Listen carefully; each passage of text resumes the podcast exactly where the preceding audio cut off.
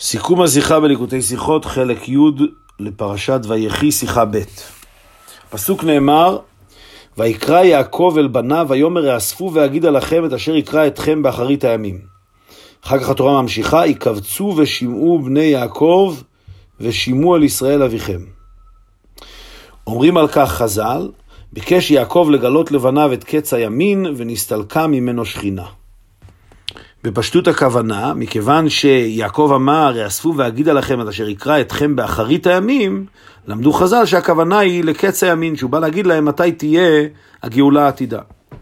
אבל שואל על כך הרבה, הרי הלשון הזה, אחרית הימים, מופיע גם במקומות אחרים בתורה, וזה לא מדבר על הגאולה העתידה. כמו שנאמר בדברי בלעם, אשר יעשה העם הזה לעמך באחרית הימים, ושם זה מדבר על תקופת דוד המלך.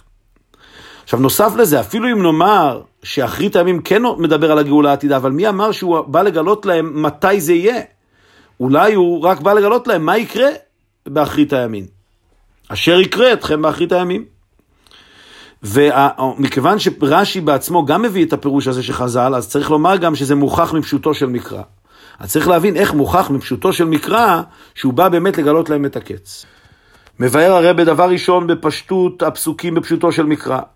הרי קודם יעקב אומר, אמ, ואגידה לכם את אשר יקרא אתכם באחרית הימים. אחר כך הוא שוב פעם חוזר ואומר, יקבצו ושימו בני יעקב.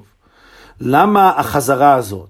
מזה שהתורה שוב חוזרת ואומרת שהיה כאן שני אמירות שונות וגם שני היאספויות שונות, קודם האספו ואחר כך יקבצו. משמע שהיה כאן איזו אמירה שהוא בא לומר שמשום מה לא נאמרה, ולכן התורה לא מפרשת מה זה היה, ורק אחר כך נאמרה האמירה של הברכות. אז אם כן מובן מאיפה חז"ל לקחו את זה שהיה כאן אמירה שיעקב אבינו רצה לומר, אבל משום מה היא לא נאמרה. אבל עדיין צריך להבין מאיפה חז"ל לקחו את זה שזה היה דווקא הגילוי של קץ הימין. אולי היה משהו אחר שהוא רצה לגלות להם ונמנע ממנו הדבר. מבאר הרבה שבתורה מצינו שלוש ביטויים שונים של דיבור. יש לשון דיבור, יש לשון אמירה ויש לשון הגדה. מבואר בחסידות שדיבור זה דיבור בפה, כלומר זה רק אמירה חיצונית, דיבור חיצוני לגמרי, לכן יכול להיות שאדם אומר משהו אחד בפה ואחד בלב. אמירה לעומת זאת זה דבר יותר פנימי, כי אמירה היא בלב, כמו שכתוב בכמה מקומות, ויאמר בליבו, אז אמירה היא כן מבטאת את הלב, אבל לא את פנימיות הלב. אה, אדם יכול לבטא איזשהו רצון חיצוני שזה לא בהכרח, בהכרח אמיתות רצונו או האמת של מה שקורה אצלו בנפש.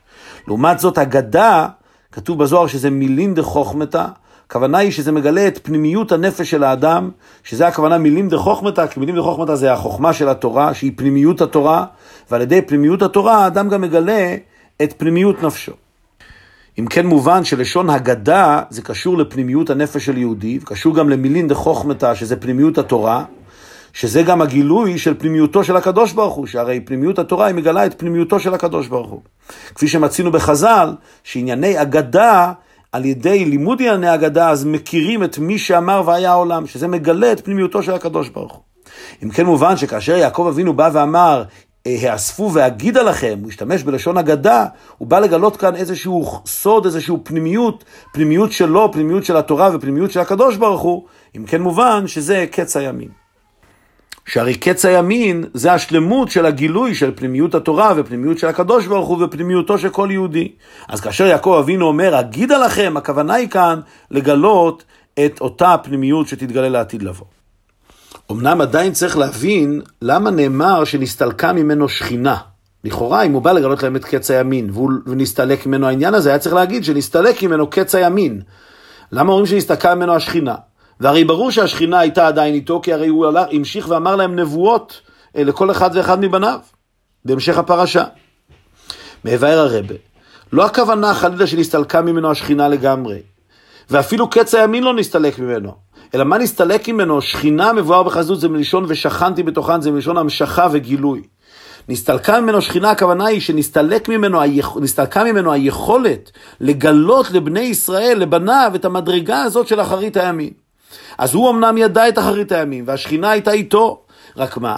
שנסתלקה ממנו ההשכנה והגילוי של אחרית הימים לבניו. הם לא היו ראויים לקבל את הגילוי הזה. ועל זה אומרים, נסתלקה ממנו שכינה, נסתלקה ממנו היכולת לגלות את אחרית הימים לבניו.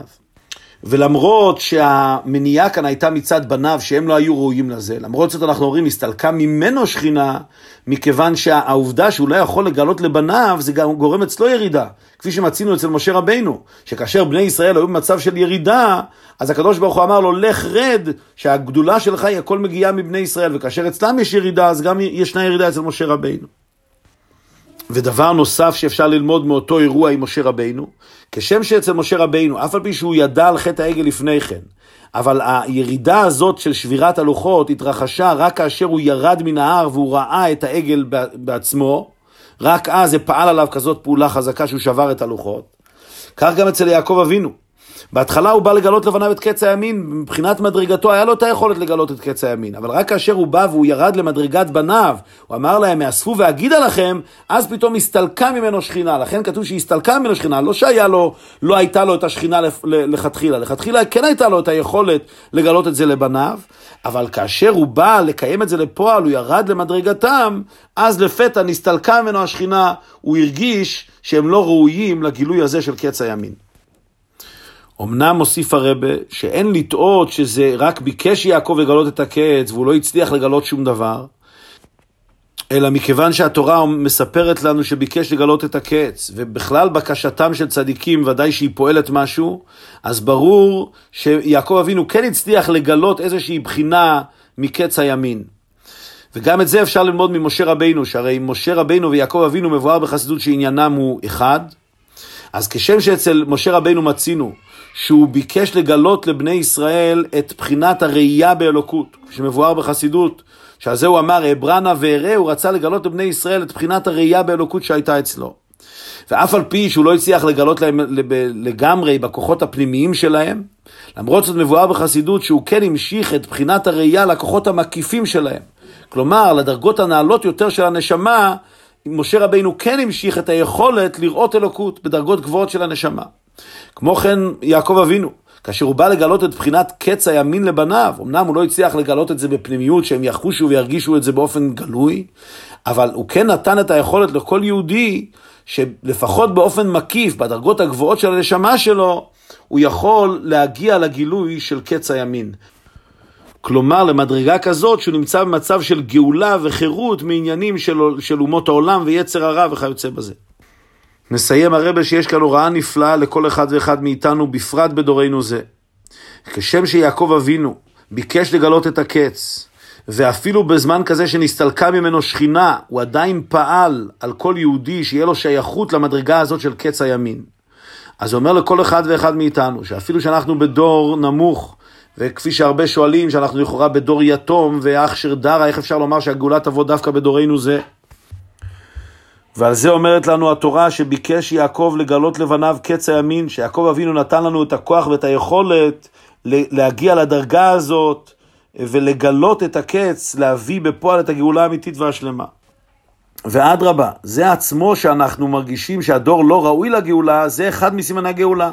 שהרי הגמרא אומרת שמשיח בא בהיסח הדעת, ואין הכוונה חלילה שצריך להסיח את הדעת מביאת המשיח, אדרבה, חכה לו בכל יום שיבוא, זה מעיקרי האמונה. ודאי שצריך לחשוב ולחכות לביאת המשיח. אלא שהיסח הדעת, הכוונה היא שדווקא כאשר אדם הוא במצב כזה, שמצד בחינת הדעת, מצד ההיגיון, זה נראה שאנחנו לא ראויים ואנחנו רחוקים מהגילוי שיהיה לעתיד לבוא בביאת המשיח. אז דווקא בזמן הזה, יהודי צריך להתעלות למעלה מהמדרגה של דעת, שזו המדרגה של היסח הדעת, עניין של אמונה, ועל ידי הדרגה הזאת, האמונה החזקה בביאת המשיח, דווקא בדורנו זה, יגיע המשיח בן דוד בקרוב ממש.